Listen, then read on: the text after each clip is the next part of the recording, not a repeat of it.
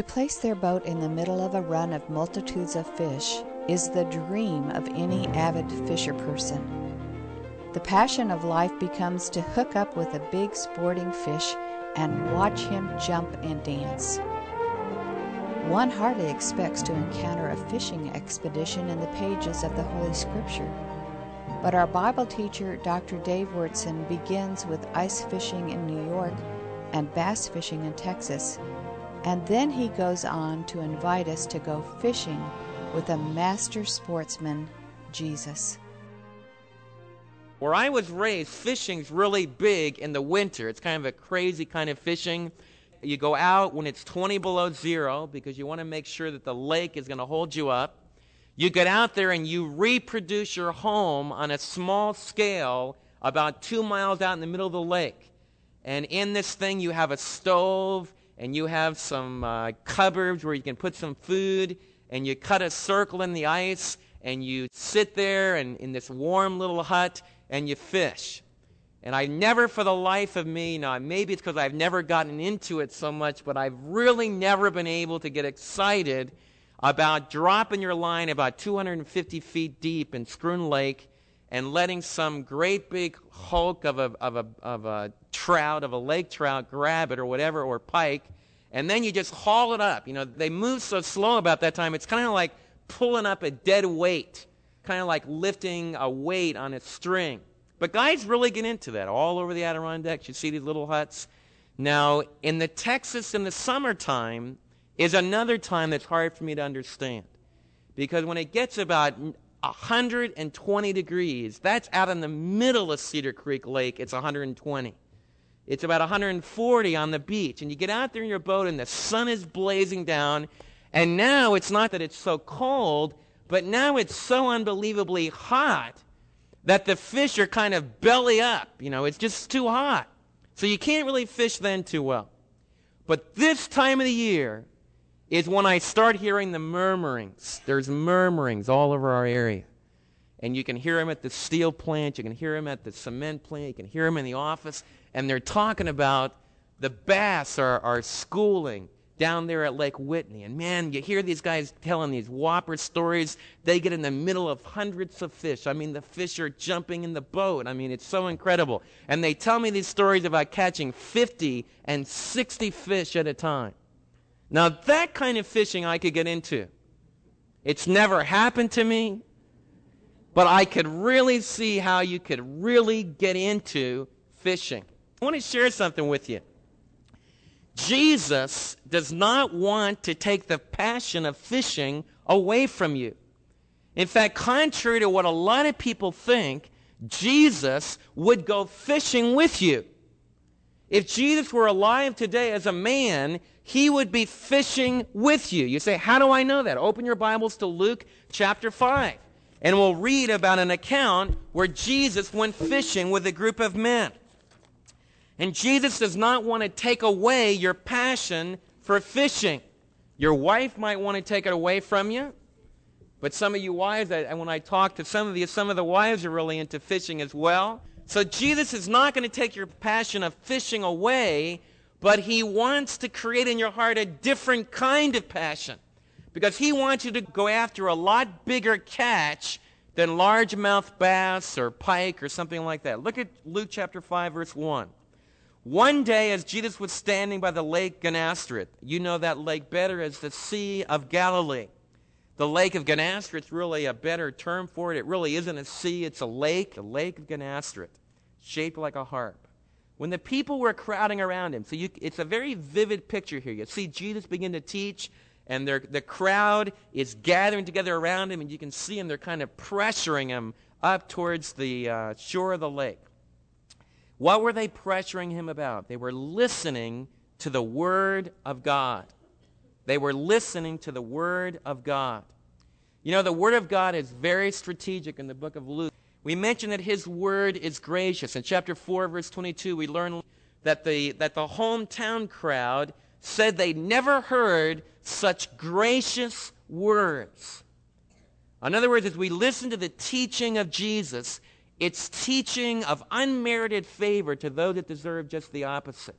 Nobody can give you words. You're going to read a lot of books in your life, and you're going to get excited about those books. You're going to go to a lot of seminars. You're going to hear a lot of speakers. But I promise you that when life is done, the word of the Lord, which is grace, the word of Jesus, which is grace, will feed your soul more than any other word that you can hear. And that's why the Galilean crowd gathered together they wanted to hear the word of Jesus. It's an authoritative word. It's an authoritative word. I went to hear a medical doctor a couple days ago, and he's a very strong authority on some important issues in our society. And as I heard him teach, he gave some excellent insights. But time and time again, he had to say, Now, I really don't know about this. I'm not sure about this. Maybe so, maybe not. And contrary to the way most of us respond, I was really thankful for that because it was honest. In fact, if all of us were honest about the way that we teach, we couldn't say, I know for sure, nearly as much as it might sound. In fact, one of my seminary professors said that he felt that preachers and seminary professors ought to be like scientists. They ought to give degrees of plus or minus error with what they're saying. Or they ought to say, now this I really know for sure. This I'm kind of sure about. This is really murky, and this might just be plain baloney. He said, Sometimes I think, you know, we ought to speak like that. Because usually preachers just come on like, man, everything they're saying is the gospel truth. You know, Jesus is the one teacher. It says he spoke like one having authority, not like the scribes. And that's why you need to get into this book. It's why you need to listen to the word of the Lord, because his word, according to Dr. Luke, is an authoritative word. It's also like a planted seed.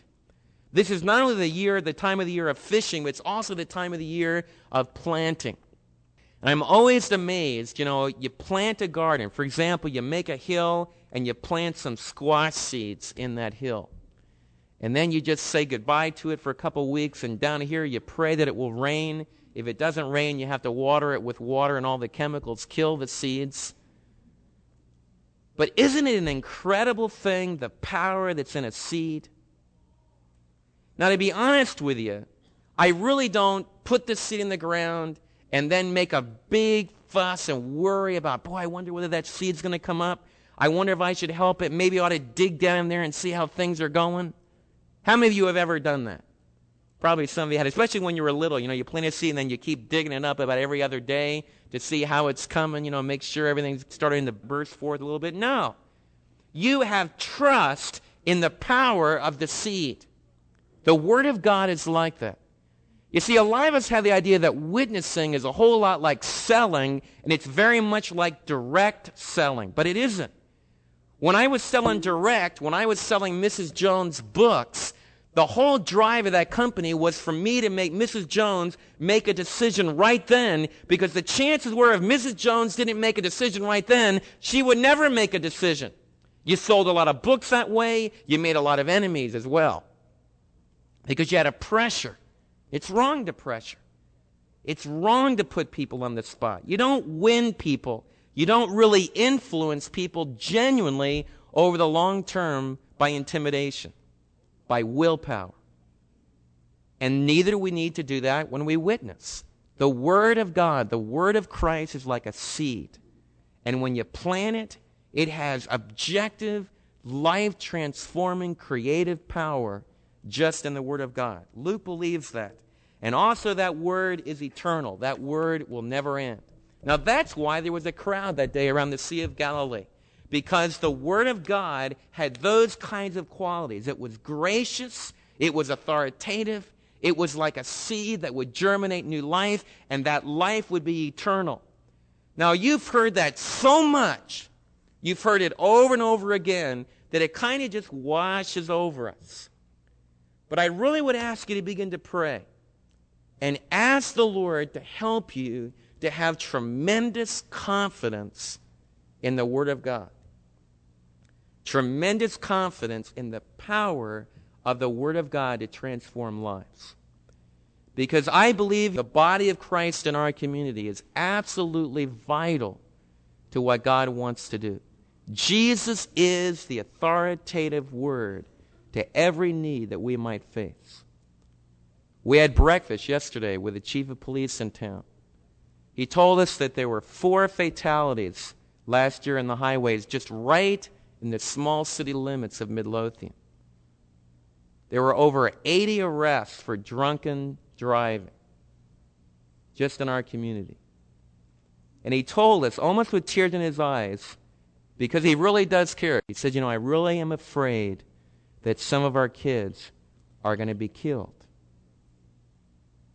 Because when the summer months come and they begin just sitting around in the evening, it's real easy to get drinking. It's real easy to get doing some things that you shouldn't do.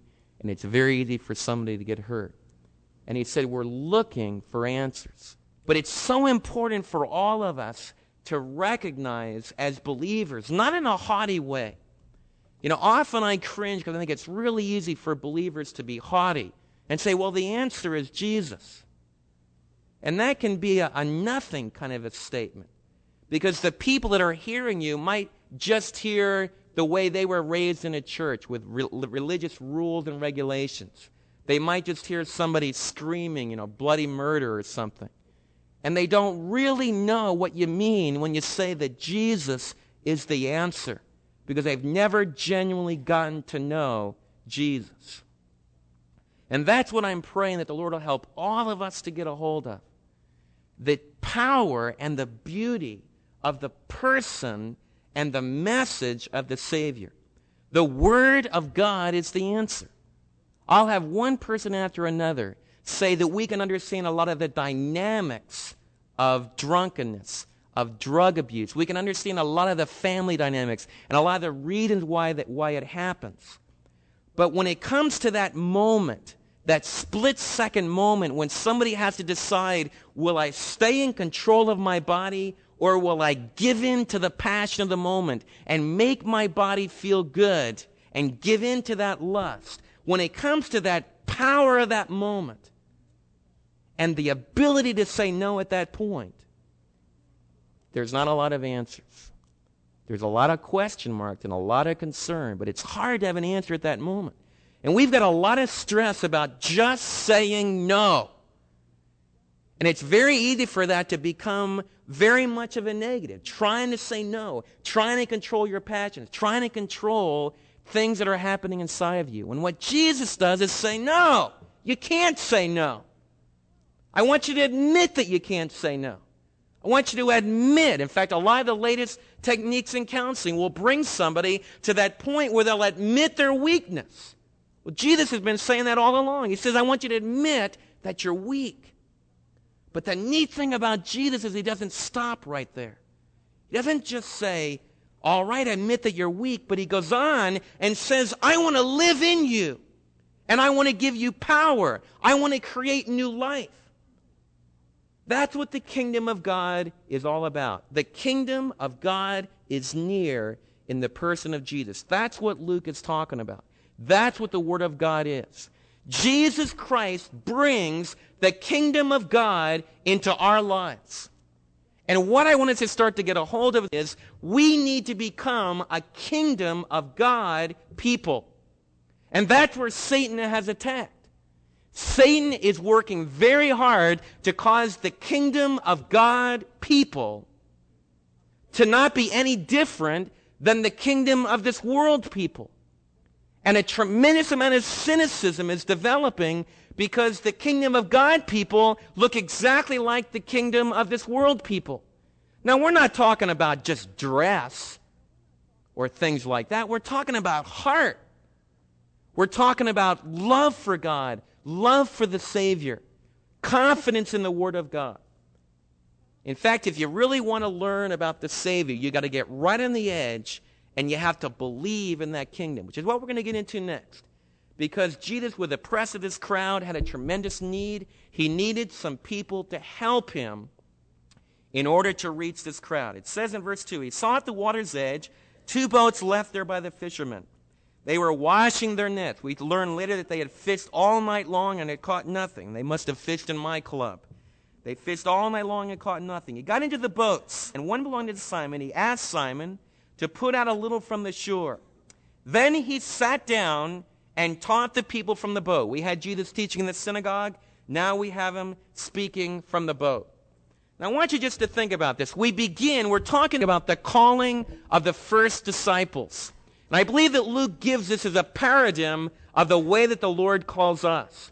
Because I think that Luke was not only writing to give us historical details about how the first disciples were called, but he's also giving us ideas of how Jesus will call us. And it begins with Jesus requesting to use our material possessions for the Savior. I've seen that happen again and again and again. Jesus will say, Let me use your boat. Now think of all the excuses that Simon Peter could have used. You know, here you have a big crowd of people. You fished all night long. You were up all night long. You caught absolutely nothing, so you're really in the blues. And some guy's having a street meeting on the Sea of Galilee, only it's not a street meeting, it's a lake meeting. And he's speaking to these hundreds of people, and he asks to use your boat. Now, Simon Peter could have said, Listen, I've got to use my own boat. I mean, life, it's been out all night, and I don't really have the time to be bothered with you. I'm really not into this religious stuff. In fact, to be honest with you, I don't really like some of the fanaticism that's involved in lake preaching. And also, I really, I don't know what the people around Capernaum are going to think. You see, I'm not a poor fisherman because I own my own boat. Some of my relatives have their own businesses as well. And I'm not sure how things will happen in Capernaum if I let you use my boat because you see, it's very possible that some of the people won't like what you're saying, and then what will happen to my business? Simon Peter could have said a lot of that. I hear people saying that lots of times. Now, I want you to stop and think if Simon Peter would have said no at that crucial point. Very simple thing. Can I use your, can I use your boat? And I think Jesus will come to you and he'll say some very simple things. Could I use your house? Some of you use your house this weekend for believers to gather. The Lord said to you many years ago, Could I use your house? Our church family right here began in a house. Faith Bible Church, before Mary and I came out here, the first time we met with that church, it was in a house. And all of those churches started when the Lord says, Could we use your house? And there are all kinds of excuses that could have been made. Do you know what it is to have 25 people, 30 people in your house? They tromp dirt on your carpet and they break lamps and your favorite icons from your great great grandmother, they break it. You know, midlife it's a disaster area. Little babies come and they have bottles and they dribble juice all over the place. We got to get them out of our house. You see, we could all use excuses. I want you to think of where would Simon Peter be if he would have said, No, you can't use my boat. Now, how many of you have ever heard of Simon Peter? How many of you have ever heard of some of the other boat owners of Galilee? Can you name any other boat owners besides the apostles? Name the leading fisherman in Capernaum in about 29 AD. He's really a big one, isn't he? You see what I'm saying? You see, it all begins when Jesus says, Let me use something you got. And the decision you make you see, you can choose, I'm going to use my material things for me. There's nothing wrong with material things. And I'm going to get my home just right. I'm going to keep my car just right. I'm going to have my clothes be just right. I'm going to have everything just right. I'm going to have a boat for me, and it's going to be just right. And you'll live your life, and I'll bury you, and I'll say that he was a nice guy, and that'll be it. But there's some of you that the Lord's going to say, let me use what you got. And it'll all begin with that obedience at that point. And you'll start to dedicate your things to the glory of the Savior. And you won't make excuses. You'll say, Lord, it's all yours. And you know what happens? The Lord will take that simple act of obedience and he'll turn it into greatness. You see, the Lord is using this summer. Some of you say, I say to some of you, what do you got? Some of you say, I've got a soccer ability or I have very little ability. The Lord will use that to get a hundred kids, over a hundred kids, to be able to hear the gospel presented. A point of contact. Basketball skills. And on it goes. Musical skills. What do you got? He says to some of the young people, he says, What do you got? You say, I've got a bass guitar. I've got an electric guitar. I've got a six string guitar. What are you doing with it? Lord Jesus will say, Hey, can I use your guitar? You see, you can use it for kingdoms. Everything we have is used for one of two kingdoms the kingdom of this world or the kingdom of the Lord. And contrary to what a lot of people are telling you, the Lord is not taking things away from his people. Material things are not wrong in itself. There's nothing wrong with a synthesizer, nothing wrong with a bass guitar, nothing wrong with a material thing. It's all in who's playing it and what they're doing it for. And the life of discipleship begins when the Lord says, Okay, what do you got? What's in your hand? What do you own? Can I use it? The second thing is you need to make a decision about obedience. After the Lord got through preaching, he told Peter something really crazy. I think Peter could probably understand because if we put this together with John's account, this was not the first time that Peter had heard Jesus speak. And so he knew Jesus' effectiveness as a teacher. So I think that, you know, Peter understood what was happening. He'd probably heard the message of the kingdom of God. He heard a good sermon. And most fishermen that I know that are kind of like Peter, they like good sermons, especially if they're out in the open air. It kind of brings back some of that old spirit of revival. So I think Peter understood what was going on. But in verse 4, I think is when Peter probably had some real trouble. When he had finished speaking, he said to Simon, Put out into deep water and let down the nets for a catch. Now that's where I think Peter got caught. And if I were Peter, I think I would be thinking something like this All right, preacher, you handle the preaching. I got that. That was a good message. But leave the fishing to me. And I want you to notice something. The Lord Jesus was not detached. The Lord Jesus finished the message, did what Bible teachers have done down through the centuries. But when he's all done, he said, Okay, Peter, now let's do what you do. Let's go fishing. And look what Peter says. You can get a little bit of the reluctance here. Simon answered him, Master. He recognizes authority. We've worked hard all night long and we haven't caught a blessed thing. We haven't caught anything. But because you say so, I will let down the nets. That's a key statement. That statement is the difference in Simon Peter's life. I think, Lord, that what you're telling me is a little bit nutty. I don't think it makes a lot of sense. But because you tell me to do it, I will do it. Now stop and think about it. From a human standpoint, you go out into the middle of the lake, you've done it all night long, you put these big nets down into the water, and you pull them in, and all night long, you come up with absolutely nothing. And when the day comes, now night fishing is when you catch a lot of fish. Early in the morning, early in the, in the dawn, early in the morning or in the evening is when you catch fish. It's probably in the, you know, not even in, the, in any of the prime times. And the Lord is telling Peter, I want you to let down the nets. And the difference of Peter's life is he said, Lord, I'll be honest with you, I think it's a little bit crazy. But I'm going to do it. Now, I think we need a big dose of Simon Peter that say, Lord, I think it's a little bit nuts. Present the gospel again. Present the gospel again. Nobody ever listens. Nobody ever paid attention. The Lord says, let down the net. Because I told you to. You see, if you're going to be a disciple, number one, you need to let the Lord use your material possessions. You have to give it all to Him. You got to let Him use your boat, your house, your clothes, everything. But the second thing you have to do is you have to learn to obey Him. We learn this in the parable of, of turning the, the, the miracle of turning the water to wine. The Lord says, carry it. You got to carry it. Take it to the governor of the feast.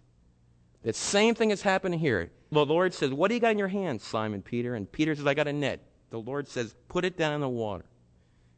And Simon says, Man alive, Lord, it's impossible. Nothing's going to ever happen. You know what I, I'm really, I wish we would begin to pray, but I'm really getting burdened about this. Let's pray. We need to begin by praying. Let's pray for the young people. And I think the Lord could give answers to that. And the Lord says, let down the nets.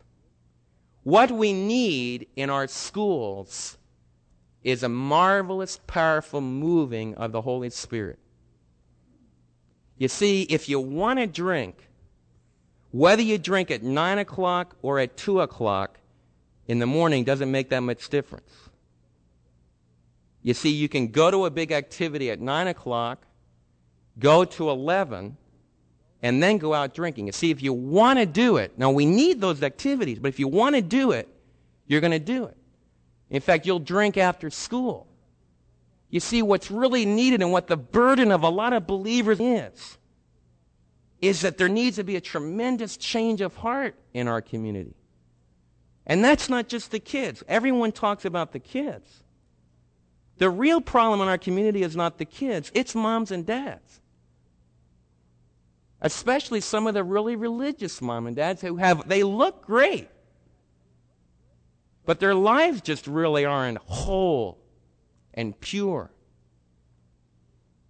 They don't have time. And what we need to do is we don't want to get discouraged about it, but we need to pray about it. We need to really start asking the Lord, Lord, what nets do you want us to put down? What else do we have in our hands? You see, this isn't a, isn't a game for professionals. This is a game for all of us. And the Lord says, let down your nets. And what happened was when Peter obeyed, a tremendous harvest of fish came into the nets. I mean, Peter couldn't believe it. It was incredible. The fish were jumping in those nets. In fact, it was, it was so much of a pull of fish, it was breaking his nets. He had to call to John and, and Philip and get everybody over, Andrew, to help him. The Lord repeats the same miracle after his resurrection. The same miraculous catch of fish takes place when Jesus rose again from the dead.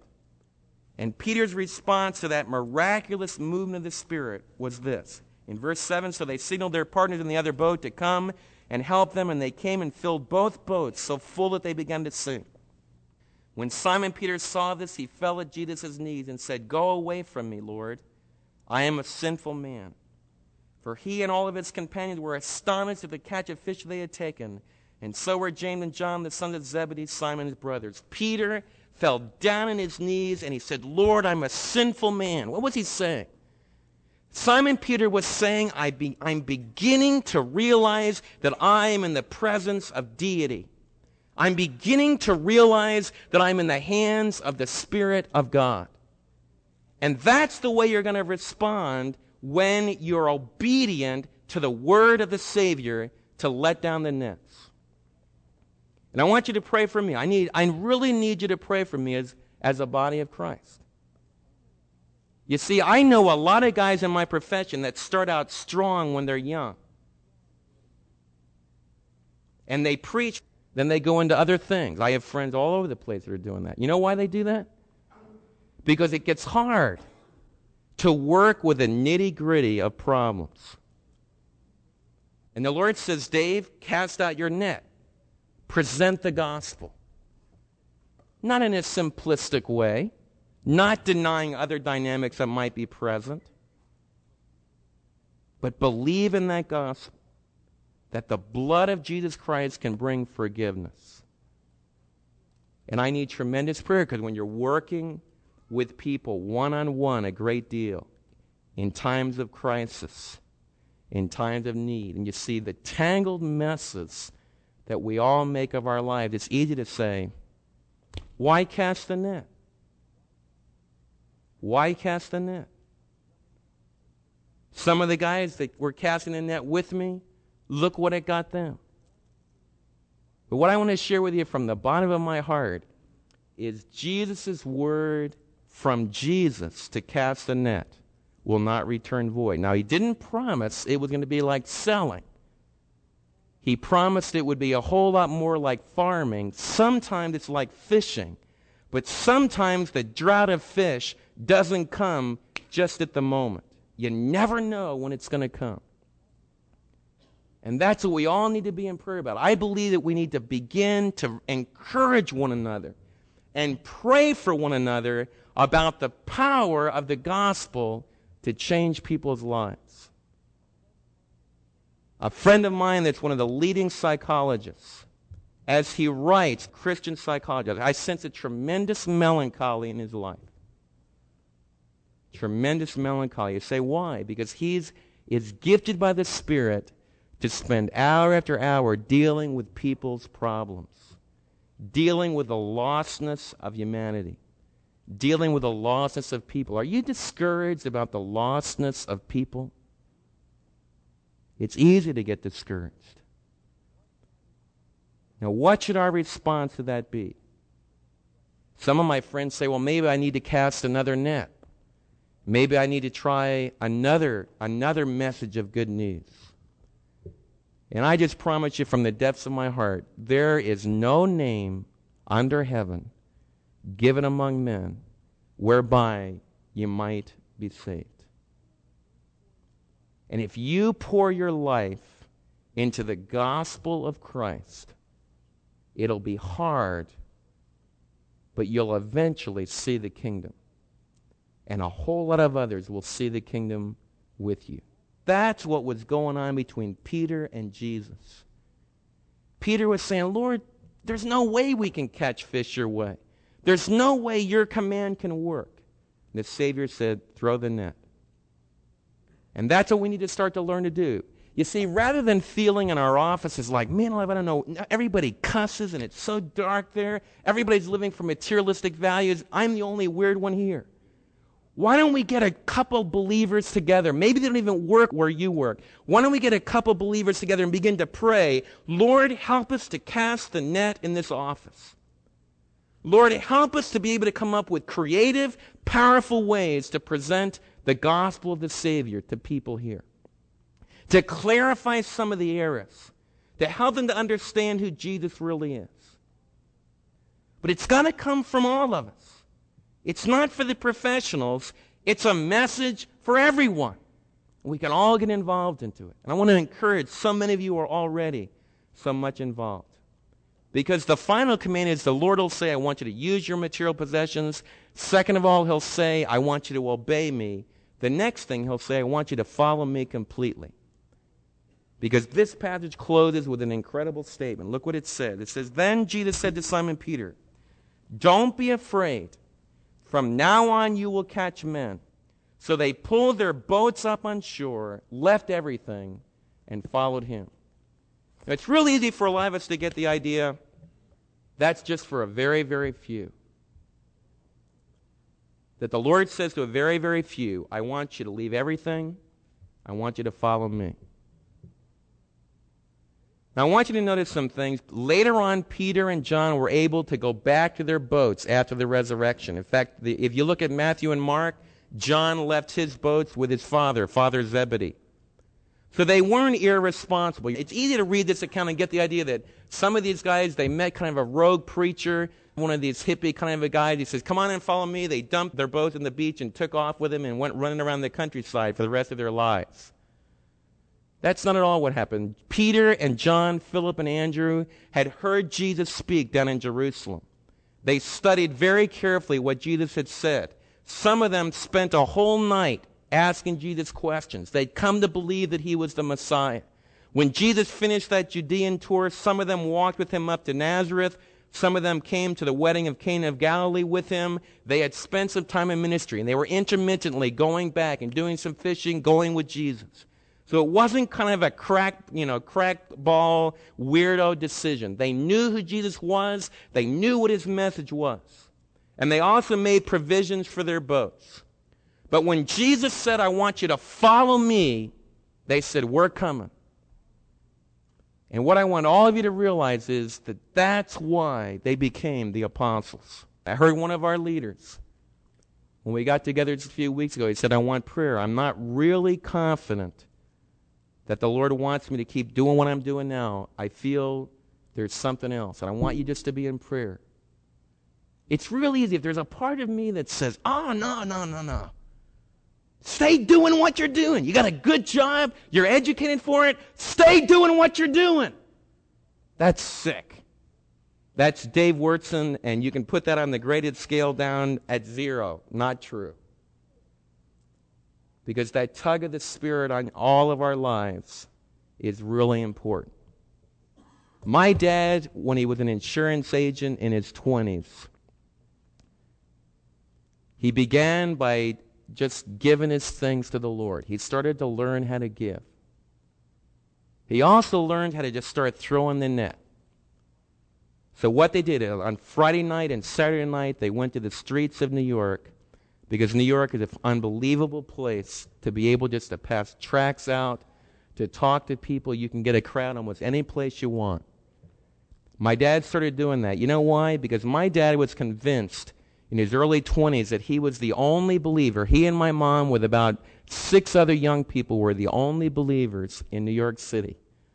And if that whole city was not going to go into the Hudson River and drown and be lost in hell, they were going to need to make the difference. And they started casting the net. My dad got to his late 20s, and, a, and an Exxon, a Standard Oil businessman, an executive for Standard Oil, heard my dad speak. And he came to my dad and said, Son, you have the gift of an evangelist. My dad said, I have the gift of a what? My dad had never heard what an evangelist was, really. What is a gifted evangelist? And this Standard Oil executive said he is someone who is gifted by the Spirit to cast the net and to train others to do it.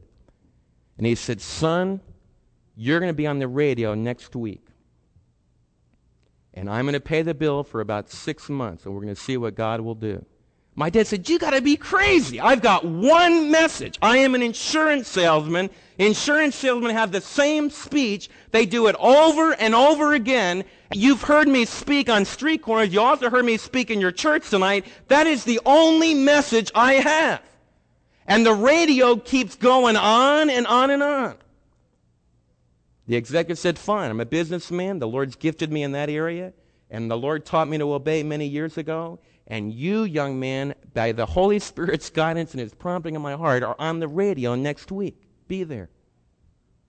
So my dad got one message ready. He grabbed a friend of his that was driving for some truck company. They would arrive early in the morning.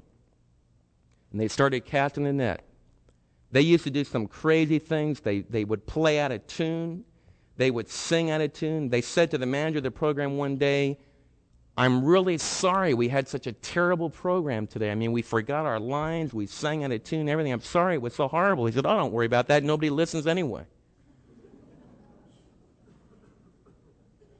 But you know, that group of young men, that group of young men and women with their girlfriends, because they were, a lot of them were that young, started obeying.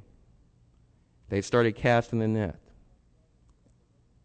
That truck driver would get up early in the morning and he would come and they would sing and my dad would preach. And I think you've heard about those men. You've obviously heard about my dad. I'm here today because my dad obeyed. His insurance company says, Jack, you need to stay in insurance. You'll go right to the top. You've got all the equipment for it. You can sell it. But in his late 20s, the Lord says, Follow me. You're an evangelist. I want to use you. Boy, am I glad my dad did that. It forever changed the destiny of our family. My mom and dad would have been divorced if my dad hadn't done that. Because their marriage was hard enough without Christ. It was a hard marriage. By the grace of God, it was a good marriage. They lived together well over 40 years. And I'm here today because of the grace of God. There are people all over the world. You could go to Dallas Seminary today and ask the kids to raise their hand, the students, say, Young people, how many of you have ever heard of Word of Life? And how many of you were touched by the Spirit of God to possibly go to the ministry because of the ministry of Word of Life. And all over the seminary, there will be guys, yeah, I went to Word of Life at camp. At a campfire service, I dedicated my, my life to the Lord. You can go to the missions, like a mission like Team Mission, and be speaking in a team mission program and say, How many of you missionaries were touched by the ministry of Word of Life? And a whole bunch of them raise their hand.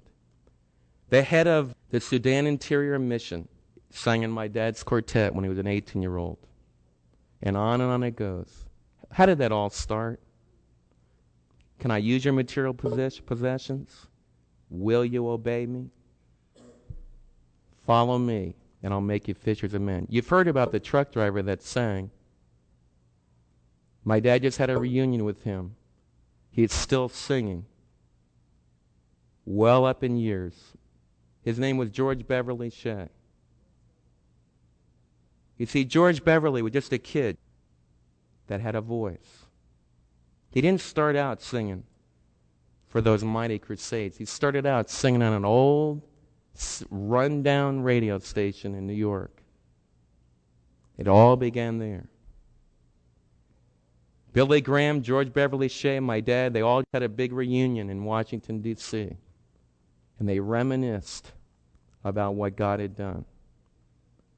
It's very easy for our, the, this generation, some of the older ones, say, what's going to happen? Who's going to carry it? Those men are all getting old. The ones that are going to carry it, very possibly, are right here. They are right here. We are it.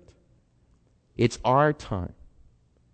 The Lord says, Give me your material things. Let me use it as a vehicle. Let me use your home to have kids in, to have adults in. Let's start Bible studies. Let's have care groups. Let's have support groups. If you go through a horrible experience like a divorce or something, maybe the Lord wants you to get other people that have had that experience. The world has all kinds of support groups. You can go out into the secular world, there are support groups to meet every need imaginable. Where are the support groups among believers? Are you concerned about sexuality among young people? Get together as a group of parents. Set up a weekend where you get the moms and dads and the kids all up here at one time and you split them up for a certain areas of the discussion and talk about it. Talk about sexuality. Talk about the meaning of our body. Let's begin to interact. What does it mean to be a kingdom child in the area of sexuality? Lots of kids do fool around that area. You know why? Because nobody ever talks to them about the meaning of their body. Do you think one week at the Bible camp can really solidify in a, a young person's mind what to do about sex in their body? Never be.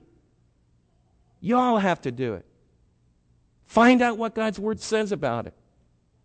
Maybe if we got together in our churches, set up some weekend meetings, interacted with young people, and really started having a difference in our young people.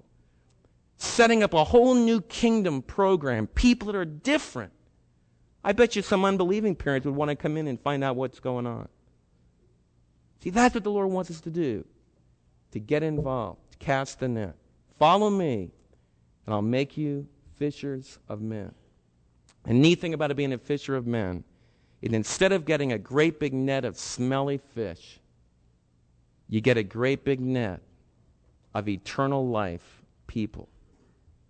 Fishing, they stink fishing for Christ, they live forever and they become a beautiful aroma before the throne of God. Let's pray. Father, we ask you, as we've had this initial call to discipleship, Father, all I can do in some ways is just try to be used by your Spirit to create a vision of what the Holy Spirit might desire to do in lives.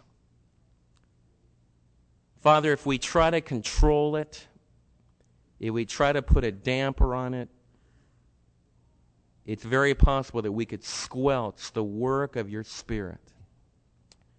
Father, if your Spirit, like the mighty wind, continues to move in our lives and hearts, it's very possible that we could throw out the net and have an unbelievable drought, an unbelievable catch of fish. I pray that you would give us the faith to believe. I pray that you would defeat the work of Satan, who works so hard to destroy our confidence in the precious gospel. I'd ask you, Father, that we would follow you and hear you say, Let's become fishers of men. I would ask you, Lord, that some of those that are gifted in evangelism would be encouraged. But I pray, Lord, that all of us would recognize that whether we're gifted in a special way, to be the fruit pickers in your family. We have all been called not to invite people to church necessarily, although that might be a beginning point. We have all been called to represent your kingdom, to tell the message of your kingdom. And I'd ask you that you would use the message today to stimulate each one of us to become fishers of men as we follow you. In Jesus' name we pray. Amen.